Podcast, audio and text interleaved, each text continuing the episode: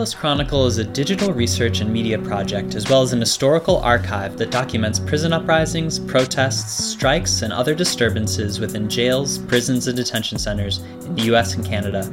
Check us out at perilouschronicle.com and follow us on Twitter at perilousprisons.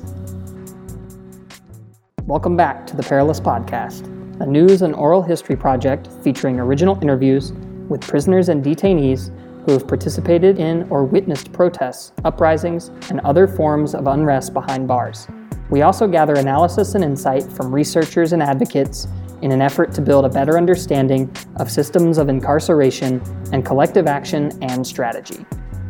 This week, we cover the hunger strike that occurred at the Pine Prairie ICE Detention Center in Louisiana. In order to better understand what happened at Pine Prairie and the context in which the protest occurred, Perilous correspondent Ryan Fatica spoke with Sylvie Bello, founder and CEO of the Cameroonian American Council.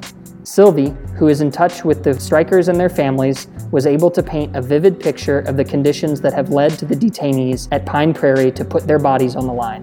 In that light, that's what they did, right? They protested anti-Africanness, anti-blackness, and even more specifically anti-Cameroonianness. And they're resuming today because, of course, I've lied to them. I mean, we heard that before, you know, every day, you know, and we, we know the history of the U.S. government when it comes to black bodies. So I, they started the hunger strike protesting the judicial system and the handling of their asylum cases. Perilous Chronicle is run by a small group of dedicated volunteers and very little funding. If you value our work, please support us by visiting our website and donating via PayPal or Patreon, and rate and follow us on iTunes. With your help, we can expand our efforts to track, document, and archive the stories of prisoners and detainees who are standing up for themselves in the midst of overwhelming odds. Perilous relies on crowdsourced information for our grassroots tracking and archival efforts. If you have information or are in touch with a prisoner or detainee who has witnessed or been involved in a protest or other form of unrest, please get in touch with us at info at perilouschronicle.com. Before we get started with today's feature, here's some headlines.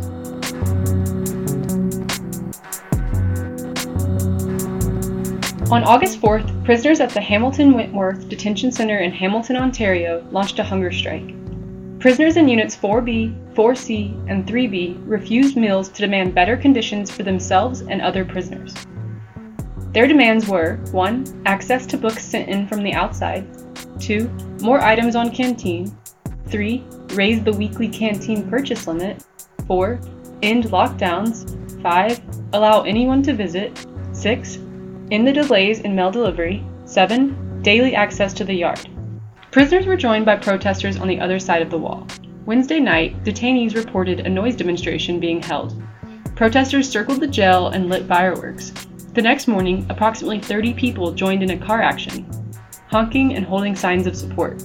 By Thursday, the demand for an improved canteen sheet was met, and prisoners in 3B began accepting meals. Several prisoners were brutalized and attacked by guards following the conclusion of the strike later that week.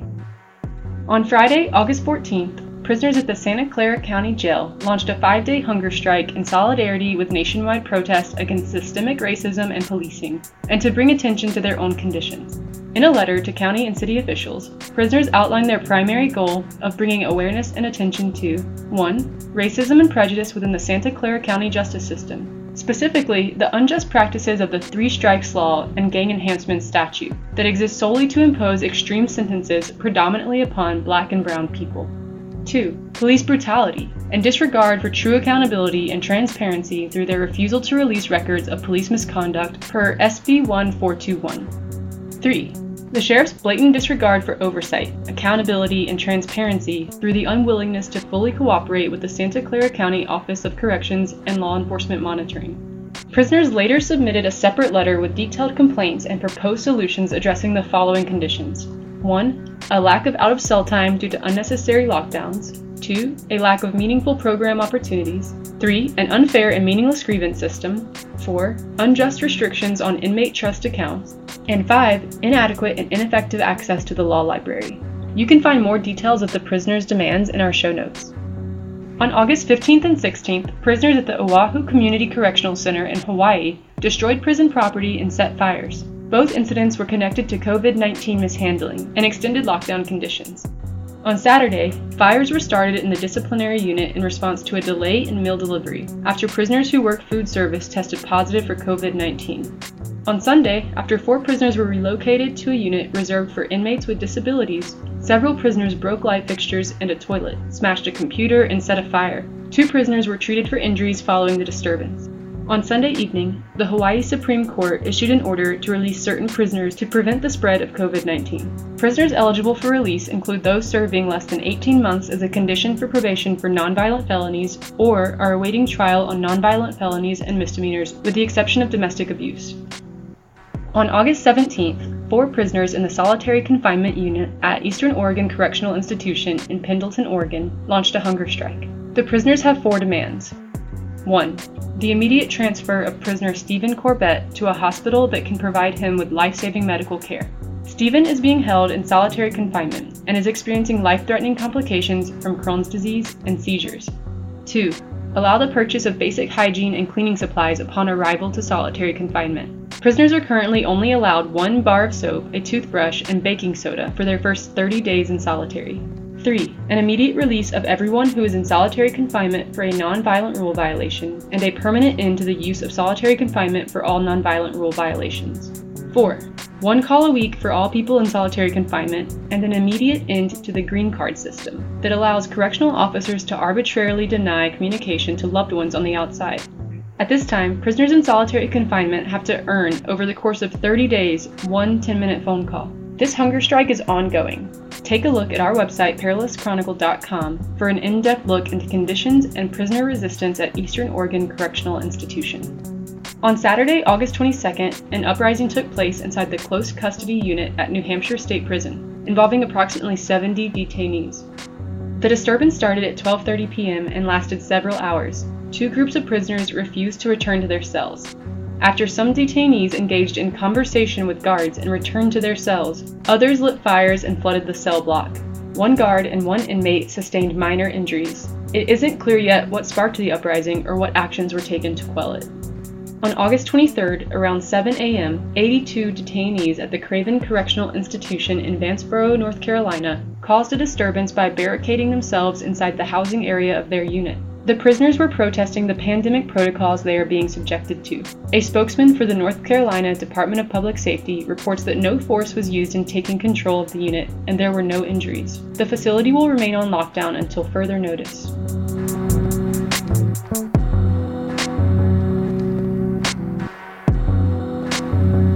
Black August hunger strike at Pine Prairie. On August 10th, 48 African detainees in the Bravo Delta dorm of the Pine Prairie ICE Processing Center in Louisiana declared their collective refusal to eat, continuing a years long saga of collective protest and repression that has characterized their fight for asylum on the continent. The majority of the strikers are English speakers from Cameroon, where armed conflict is making the country increasingly unlivable and where the English speaking minority faces repression by the country's authoritarian government. After crossing three continents and an ocean seeking safety in the US, their battle for human dignity continues within ICE detention. After their initial announcement, detainees paused their strike when ICE officials agreed to negotiate. But these talks broke down, and by August 21st, the strike was back on. As of August 27th, when a Perilous correspondent was able to speak to one of the strikers on the phone, the men had not eaten in nearly a week, and ICE officials had not returned to negotiate. The strikers are demanding an end to indefinite detention by ICE.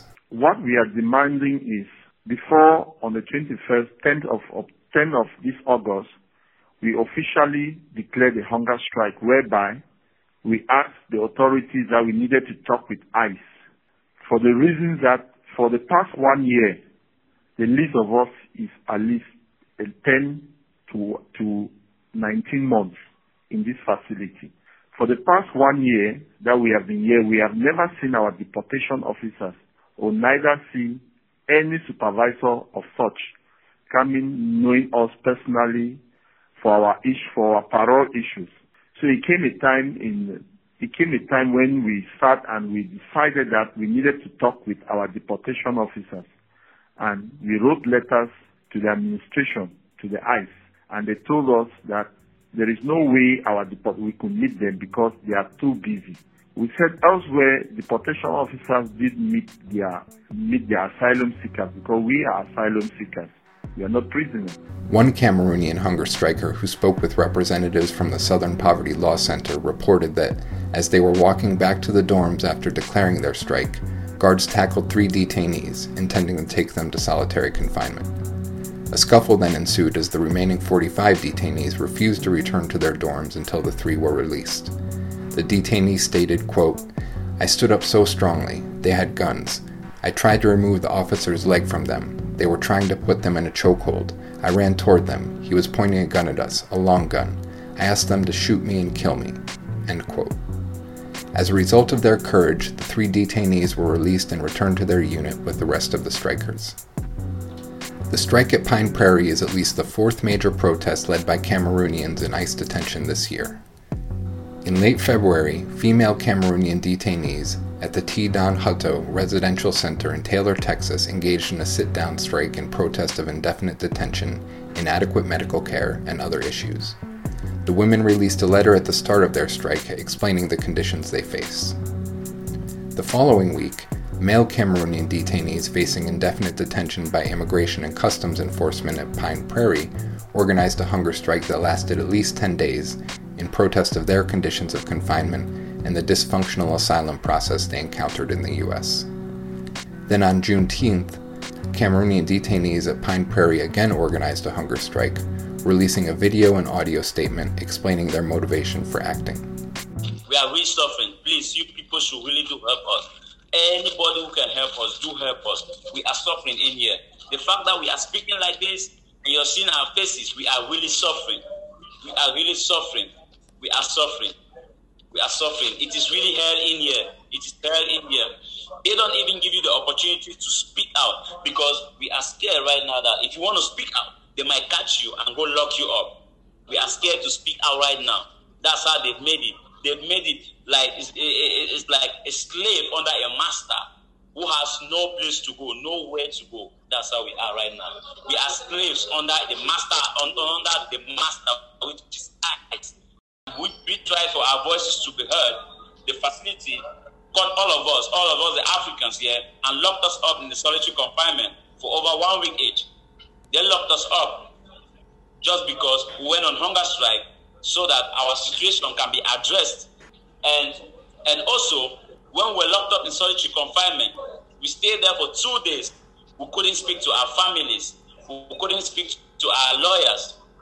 And we couldn't even take a shower. Uh, ICE has been releasing Spanish uh, asylum seekers every other week. And in the 10 months, they have only released seven, uh, only seven Africans in the 10 months. That is, that is quite unfair. When we go to court, one of the points that the judge do talk about us is that we are criminals. But I believe none of us here have any criminal records. But the judge keeps saying that we are criminals. He don't believe what we are saying. So we are pleading with the people outside, all the NGOs, all the NGOs, Southern Poverty, or the Congress people, please, the, the United States as a whole. We beg you people to help us in here. Help us in here. We are dying. We are dying for real. According to Sylvie Bello, this legacy of resistance to unjust immigration policies stretches back to before these migrants found themselves in ICE detention. On July 9, 2019, African immigrants staged a protest in Tijuana, Mexico, blocking Mexican transport vans in protest of what they said was systemic discrimination against African asylum seekers in that country. Asylum seekers fleeing violence in Cameroon find themselves bogged down in Tijuana. They staged an effective protest this week claiming corruption by Mexican officials. On August 19, 2019, another group of African immigrants staged a protest in Tapachula, Mexico, near the country's southern border with Guatemala.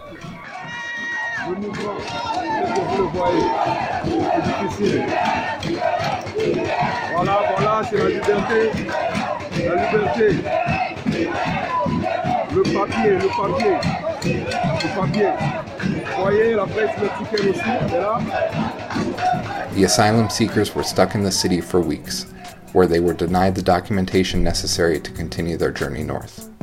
The migrants, mostly women and children, held banners and laid in the road, blocking transport vans at the border through which they'd been denied entry. A year later, some of the same detainees are again leading the way in protesting the injustices of the U.S. immigration system, this time from within ICE detention. In order to get a full picture of the situation at Pine Prairie, Perilous correspondent Ryan Fatica spoke with Sylvie Bello, founder and CEO of the Cameroonian American Council. For our full coverage of the strike, you can find our article at perilouschronicle.com, and to connect with Sylvie and with other groups that are supporting detainees, check out our show notes.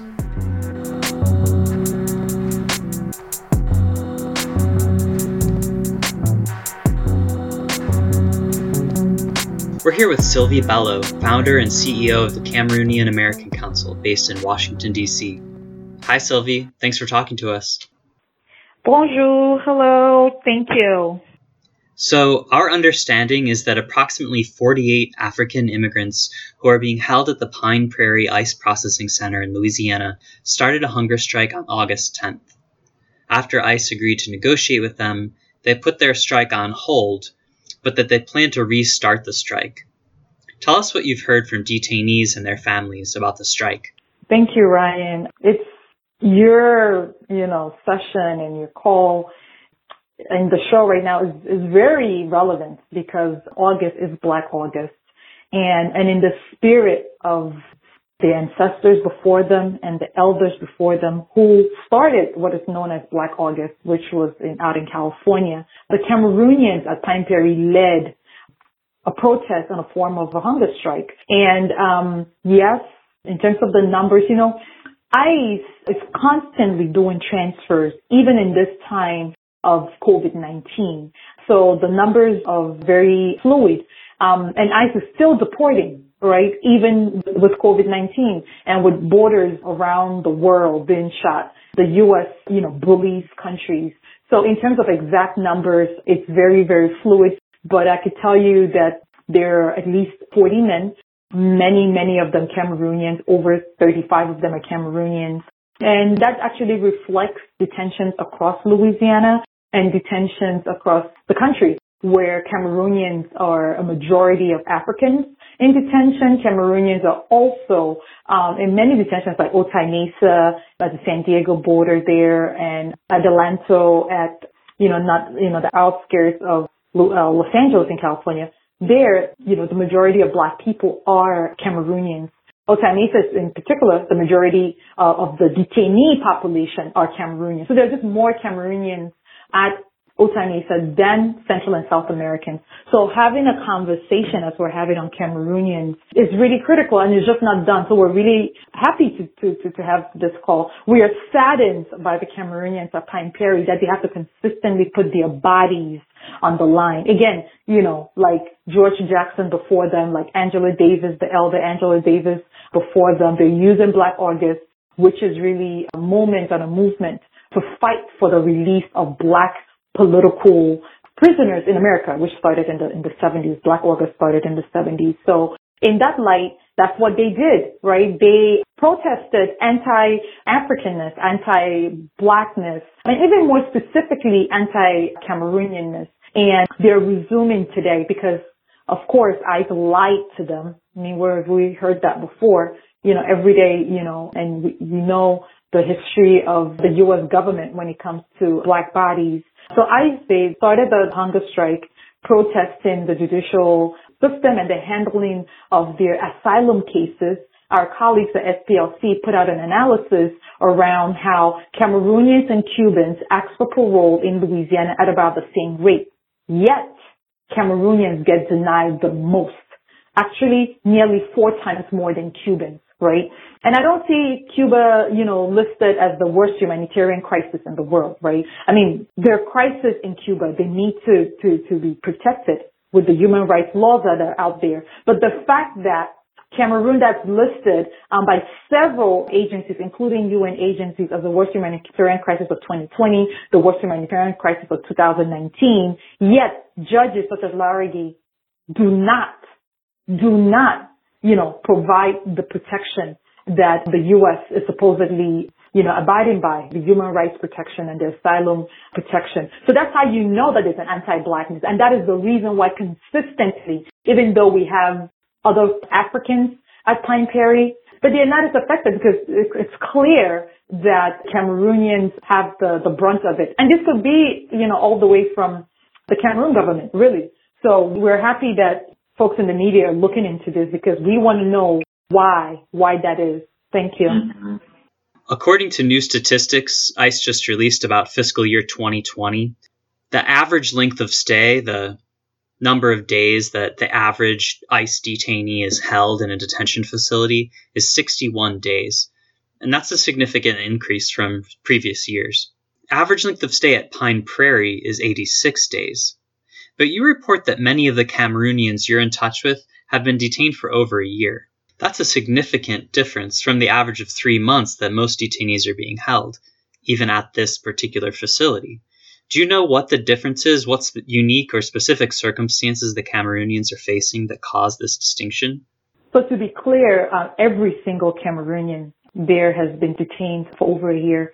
We um, have some folks there who've been there for two years. The longest detained person in all of Pine Prairie, when you include the Russians and everybody else, who are at Pine Prairie is a Cameroonian. He's only 23. And, you know, if you're asking why, it just goes back to, to the anti-blackness that I mentioned, right? Black people, right? If you look at the history, we talked, you know, earlier around, you know, Black August. If you look at the history of immigration, immigration was like every other sector in America was built on the oppression of black people, right? What is the basis of immigration today? Family reunification, right? Well, there was a basis of immigration 400 years ago, 200 years ago, 100 years ago, family reunification, right? And what did the white supremacist um, policymakers do? They let the Irish, um, Germans, right? You know, Gangs of New York talks about all these, you know, all these immigrants.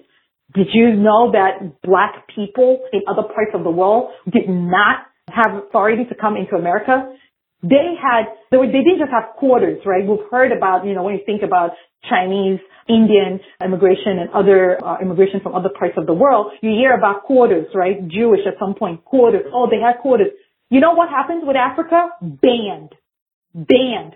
So the, the, the, the, the structure, right, the basis of immigration in, in America, right, is rooted in black suppression, oppression, right? Like every other aspect of American life. So when Cameroonians come in into this system, they are met with all kinds of baggages that um, our ancestors met, right? They are met with, you don't have family ties. How in the world are we supposed to have family ties, uh, you know, like, you know, like other countries when some of them, you know, could freely come into America and have built, you know, family ties Others at least had quarters. We were completely banned. Brian, did you know that President Obama's father, when he came into America, at that time, it was actually illegal for Africans to come into America?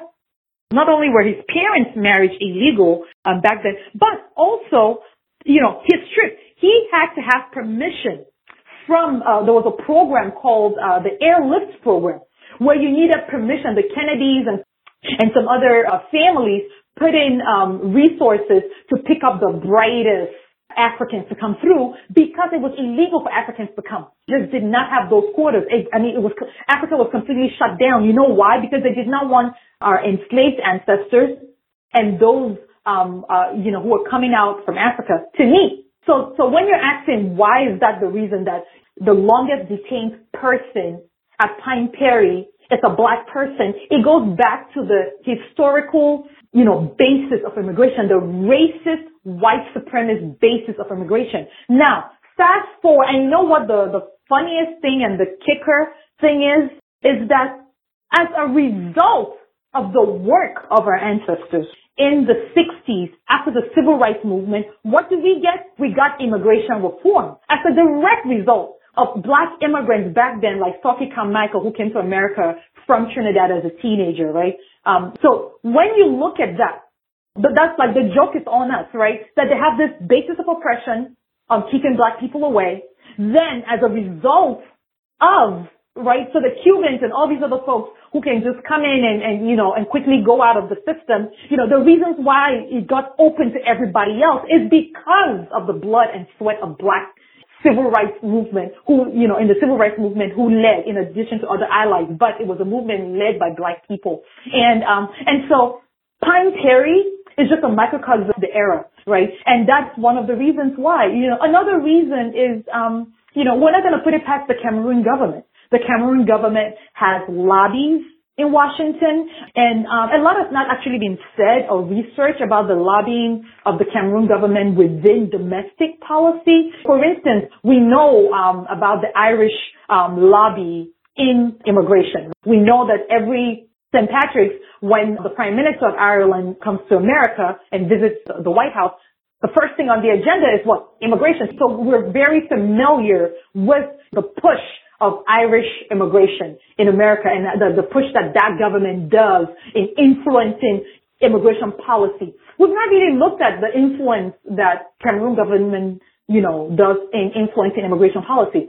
Um, some other papers such as Foreign Policy and different magazines have put out research around the uh, Cameroon lobby, Cameroon government's lobby in foreign policy. So we, you know, we're not going to put past, uh, put anything past a dictatorship, right, of Cameroon, which is obviously, as you would, as you can tell, um, like, like, like much of, uh, of the world, um, straddled in, in white supremacy, right? I mean, imagine that in Cameroon, you know, there's a currency there called the franc CFA, right? It comes from France. Mind you, France itself is now moved on to the euro, but Cameroon is still tied to the franc CFA, right? So, um, so that goes to tell you that, um, you know, the reason, right, the immediate reasons why the Cameroonians are there are the reasons from across the ages when it comes to America. Mm-hmm. White supremacy, anti-blackness, anti-Africanness, and quite frankly, anti-Cameroonianness. Thank you. Thank you, Sylvie. Well, can you give us a little bit of an understanding of what's going on in Cameroon? I mean, I don't think most of our listeners are probably familiar with the political situation there. And I think that it's necessary to understand that to fully understand what these strikers are going through, what their motivations are, and the history that that brought them to this country and landed them in ICE detention. It seems like there are a lot of Cameroonians seeking asylum in the United States right now. Can you help us understand why that is?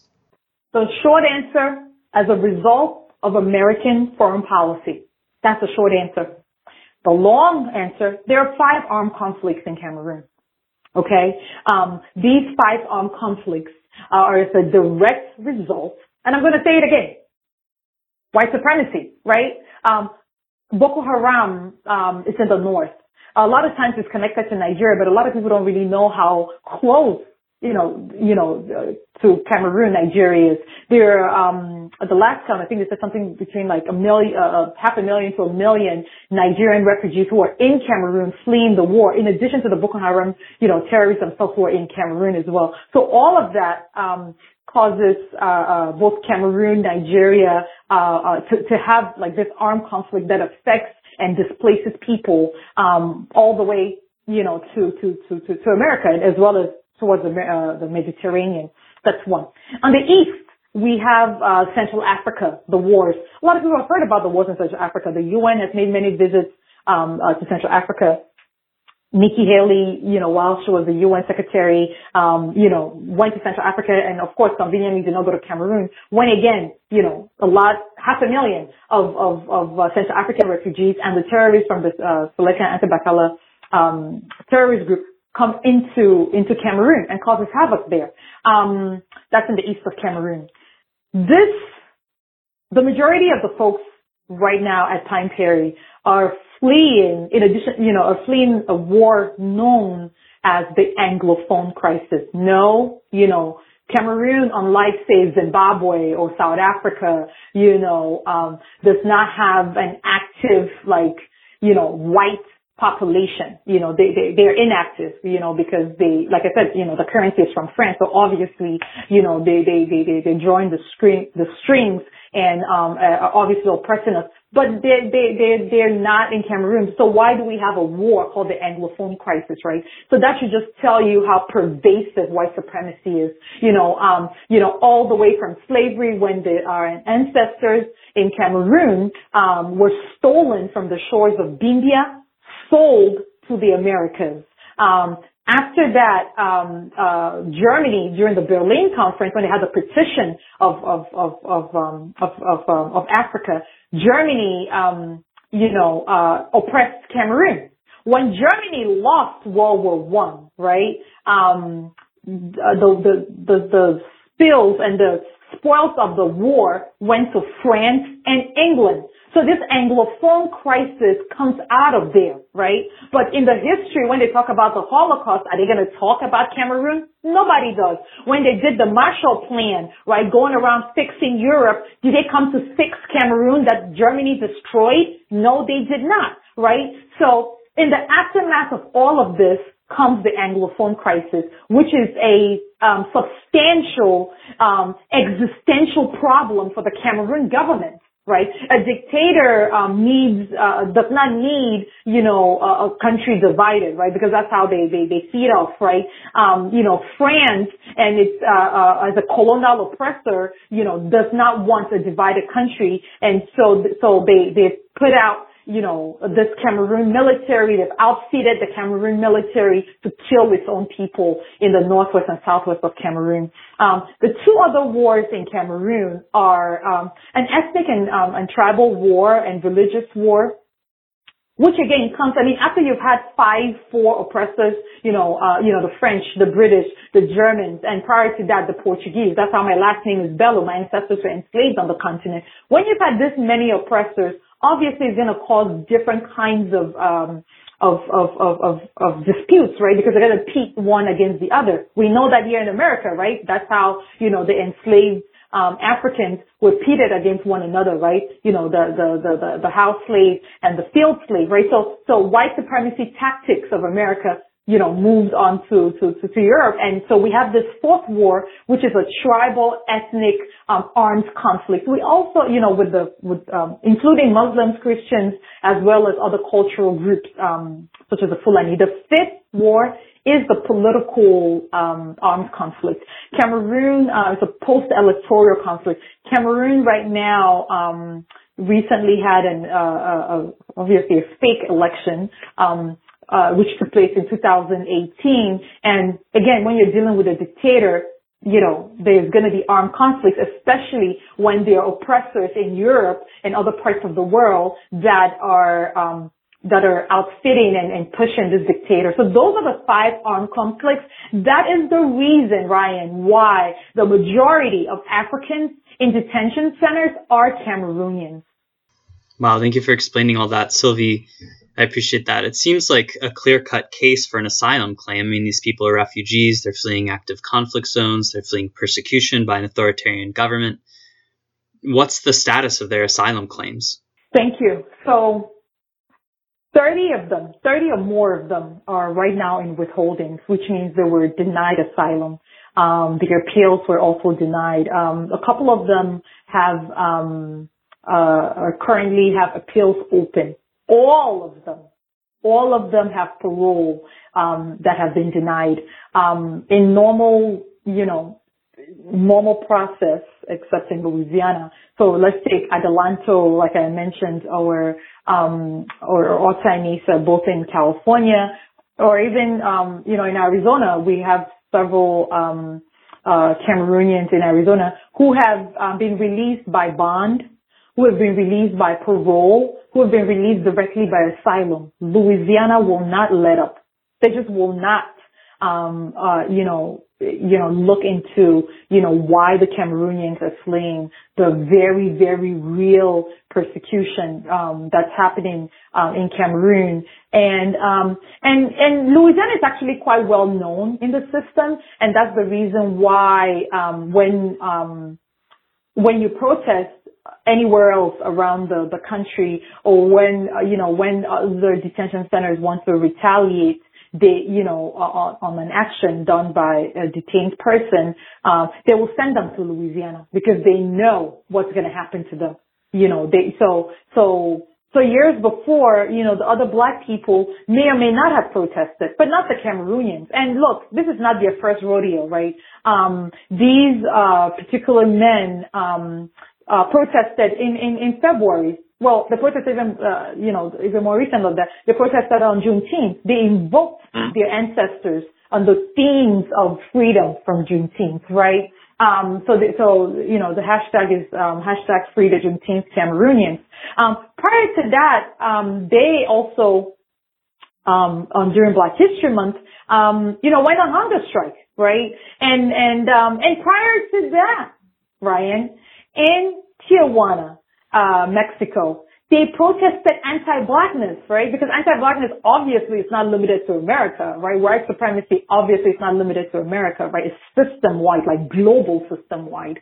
Um, and they protested the fact that um, at the U.S.-Mexico border in Tijuana on the California side, um, what would happen is that others, especially those who are white passing, will come in, get their numbers, and go through to the U.S. border. But the Cameroonians were being made to wait and wait and wait with no real reason why. Right? You know, they will wait for months and months. And at some point they were like, no. You know, one of the young men, Bruno, who is currently at Pine Prairie, he was just like, no. Right? And, um, so, so again, this is not their first, uh, time they're putting their bodies on the line. So they led the protest there at Tijuana. The press covered it. And, um, and when they, they, they did that, um, uh, and, um, you know, so then again, in true fashion of how white supremacy works, they separated them, right? Because in the press, you know, obviously they just said, oh, Africans or black people are protesting, you know, um, you know, uh, racism. So what they, the Mexican government did in Tijuana is that they said, oh, okay, oh, oh, you want to speak up? Okay. So they let the others go through, the Haitians, you know, because when the press is looking at it, black is black is black to them, right? Do they know, you know, what the difference is? But, um, that's what happened. So they were held back for that protest. Prior to that in Tapachula, you know, again, this made um, uh, the news. We folks Google, you know, Cameroonians protesting in Tapachula, Mexico. This is at the southern part of, of, of Mexico. So in Mexico, to go from from south to north uh, to the American border, you need like a transit visa type pass, right? Same thing, right? The caravans who come through and they will let them through. You know, the, the Indians who come through, they will let them through. The Russians, of course, you know, the southern border now, as opposed to what the media makes you, makes it seem, um, you know, the world gets to the southern border to come to America. So all these white uh, uh presenting folks will get through and the Cameroonians will keep, you know, the black people in general, but it was the Cameroonians that led those protests, right, that they've had enough. And so you can imagine by the time, you know, you get into the system, you're already known as a troublemaker, right? Um, and, um, and, you know, and so, so Karen Joshua was talking about that anti-blackness, anti-Africanness, and quite frankly, anti-Cameroonianness, because the Cameroonians, Cameroonians already have a reputation throughout the system, you know, and throughout the route, you know, the immigration route, as, as, as, as folks who will speak up and speak out much like what I'm doing right now, right? Um, and, and, and who are not gonna, you know, hold themselves back. So, so they already have that reputation. So when they get in, everybody's putting an eye on them. Everybody, you know, wants to say, hey, you're not gonna drag these other people. You know, much like, you know, during the Haitian Revolution, what happened? You know, Louisiana, right? We know it is because of the Haitian, Haitian, you know, in part because of the Haitian Revolution, right? You know, America, you know, quickly closed its borders, quickly let the other, uh, uh, uh um, you know, enslaved Africans, our ancestors at the time, like, hey, don't even, you better have no, no ideas, right? Don't even think that what happened in Haiti, you know, is, going to happen here, right? So, um, so, the, so Louisiana just lived up to, to, to, to its, um, you know, that oppressive past that they, that, um, um, that they had. So, so these Cameroonians have been, they cannot catch a break. They just, Ryan, they cannot catch a break. They just can't. And that's why we're calling on people of goodwill to join us. Friday is what we call Freedom Friday, um, and uh, we're looking to release them, and we would um, you know, really appreciate um, uh, um, allies. Again, you know, just like with the civil rights movement, just like the abolitionist um, um, uh, movement prior to that, you know, allies are always needed. Um, supporters are always needed. Thank you. Mm-hmm, of course. And so you're specifically calling attention to a couple of these guys who are having um, pretty severe, outstanding medical situations. Is that correct? Yes, we are. Um, that would be, I mean, after a year, everybody's going to have medical problems, right? Imagine that you cross eight countries to come to America, right? When, you know, I mean, at least pre-COVID, maybe even now, right? You know, folks, you know, just want to park, you know, right close to the shop or right close to where you're going, right? They don't even want to walk eight blocks. Then imagine you, you know, from Ecuador and all those countries in between, the jungle and, and everything, the water in between to get to, to, to, um, to the U.S. Uh, uh, border. Um, and then you know, even prior to that, you're fleeing five armed conflict in a dictatorship that, um, you know, France and, and, and other countries around the world, um, you know, just, uh, use as their, as their raw, their source of raw materials and, and never paying a fair price for anything, right? So you, so you, you've come from all that hardship. You get to, um, to, to the U.S. where you're met with all kinds of retaliation because you're known as a troublemaker and everybody is, is on you. You know, you have like, uh, um, you know, so, so when you're there, you're going to develop all kinds of other illnesses. So pretty much all of them, um, have, um, uh, uh some form of, of, of medical, of medical, uh, uh, condition. Um, yes, a couple of them are just, um, it's just really, really sad. One of them is Leonard, um, the 23 year old who's been detained there the longest. And, um, you had asked about, you know, the, the, the, their, their, their legal, you know, snapshot. Leonard is a is a peculiar case because Leonard, um, asylum was denied. He went to the appeals, um, you know, it's called the Bureau of Immigration Appeals. He went there very few, very few asylum um, appeals get a, a, a, you know get a positive outcome. He actually got an appeal approved, right? So you may be wondering, wait, then why is he in detention? Because in Louisiana, because in Louisiana, even when you get an appeal, you have to go back to the judge that denied you asylum to have that judge, get this, get this, to have that judge approve that they made a mistake and that the appeal should go through and that you should be released. Brian, what do you think is going to happen? The racist Judge Larry of course, said no. Mm-hmm. right?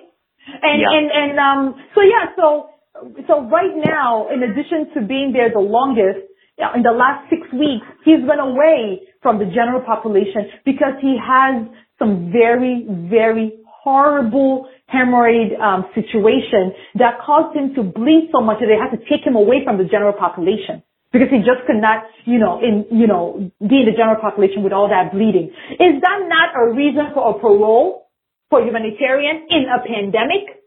Mm-hmm. He still got denied three times. We're filing a fourth one. The good friends at um, IJC, the Immigration Justice Council, and um, and an SPLC uh, found a pro bono um, attorney. Um, and um, his his community, he has a strong Presbyterian community. Um, he's a man of faith. I mean, what else is left when when you're in there, right? You know, faith in yourself, your ancestors, um, um, you know, other forms of, of, of, of diocese. So he's Presbyterian. And, um, the other day, you know, he asked to be, con- to, to be connected with, um, a Presbyterian pastor, which we did. Um, and, um, you know, he is um his he's from a tribe like a story tribe in Cameroon called the Ngi people of the northwest of Cameroon and um the Ngi community is so ready, right? He's been away from the from the population for six weeks because of constant bleeding.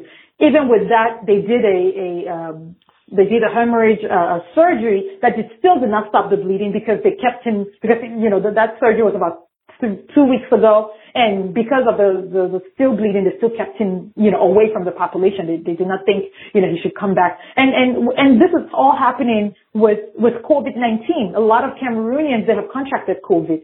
Um, you know, um, we have, um, uh, folks there with hepatitis, right? I lost my dad from complications of hepatitis and I can just imagine, um, you know, being in that condition and contracting hepatitis in detention right? Um, and you know, they just recently, you know, finally after a year put out their medical reports It's really, really heartbreaking. Really, really heartbreaking. We just do not understand why the families um, of these men in detention, about 80% of them are, are nurses, like the, you know, you need to have like a sponsor, you know, you need to show that there's somebody who will care for you, you know, i.e. that, you know, family reunification basis that I was mentioning before, which is quite frankly racist because we were kept out for so long.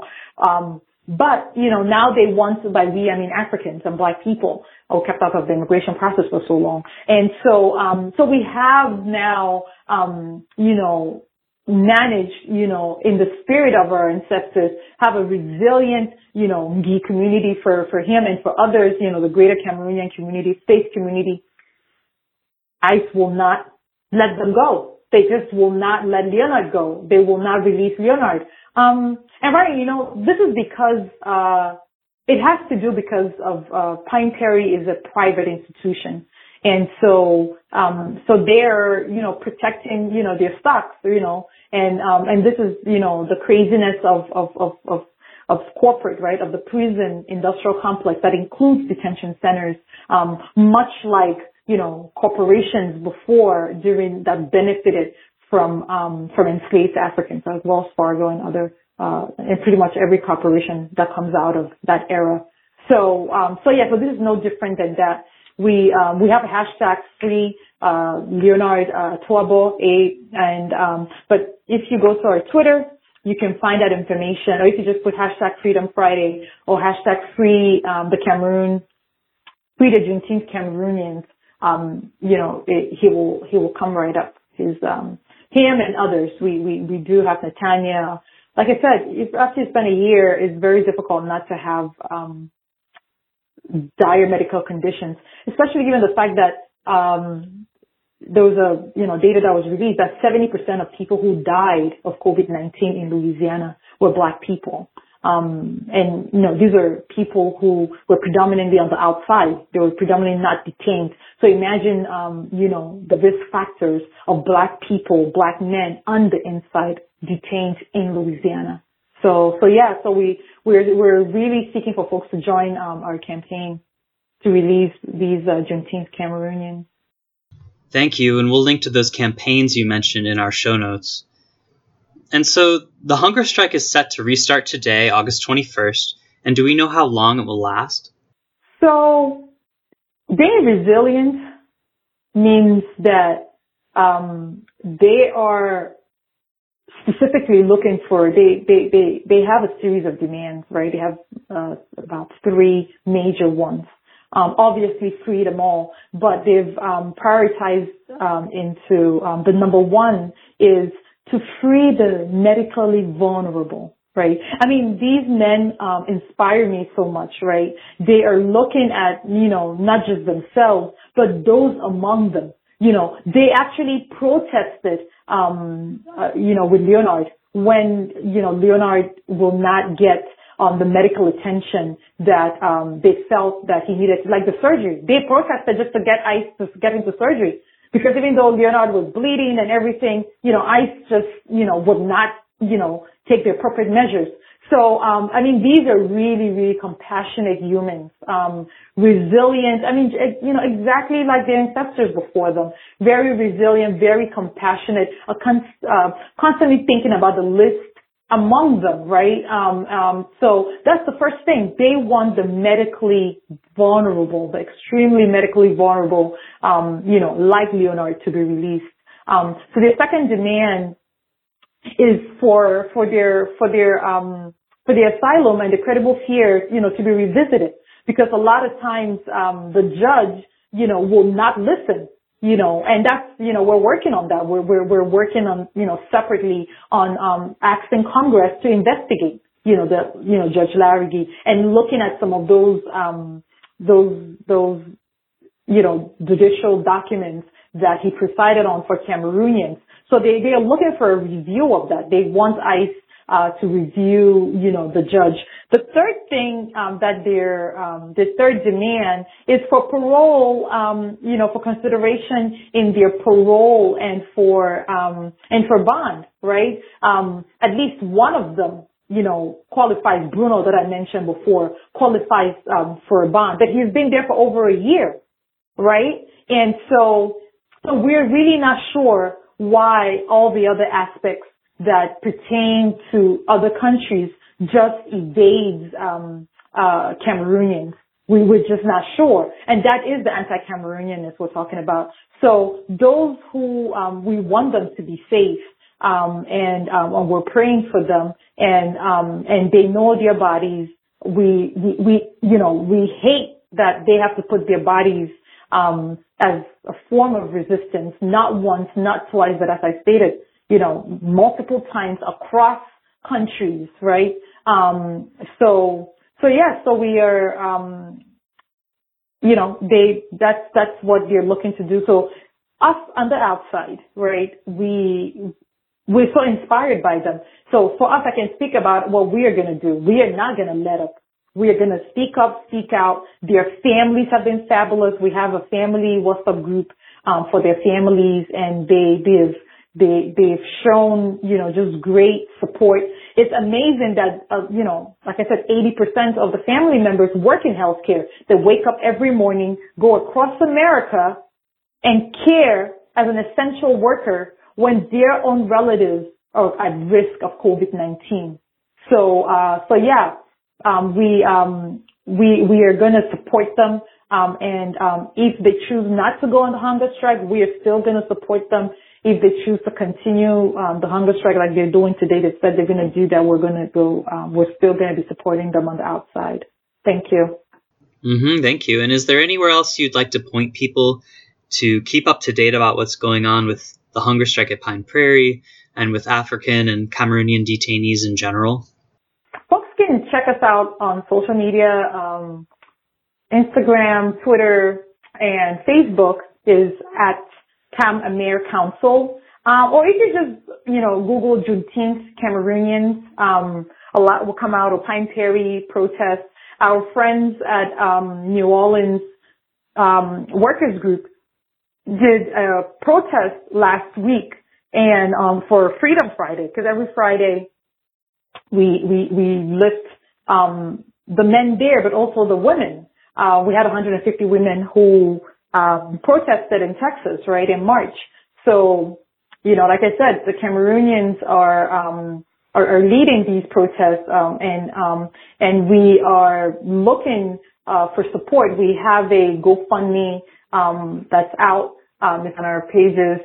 We have um, a toolkit for to make phone calls, um, not just for Pine Prairie. We have one uh, for um, LaSalle, uh, Giscard, Cameroonian at LaSalle, still in Louisiana. One for Paul G, uh, Cameroonian um, as well, and um, he's uh, uh, Jackson Perry, still in Louisiana. And so, because Louisiana is so peculiar, the whole of next week, August 24th to the 28th, we are doing a whole week of escalation because clearly, um, you know, Biden did not put immigrants um, in and immigration in his black agenda, which he released in May um, of this year, and he did not put, you know, anti-blackness and uh, and black people uh, issues in the immigration plan that he released.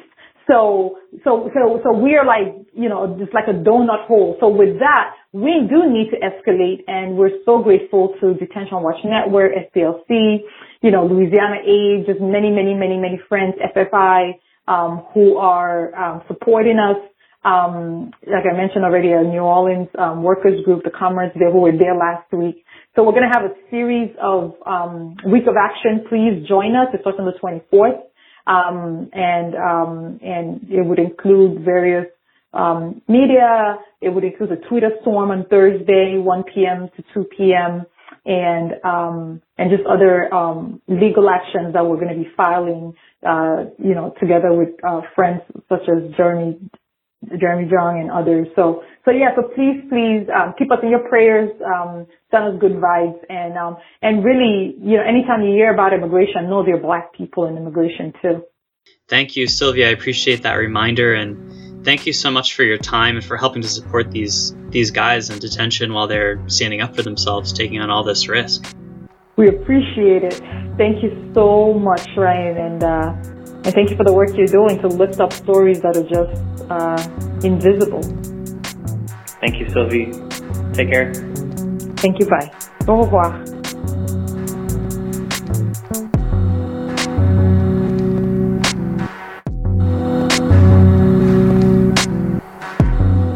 And that's it for this week's Perilous podcast, a news and oral history project from Perilous Chronicle.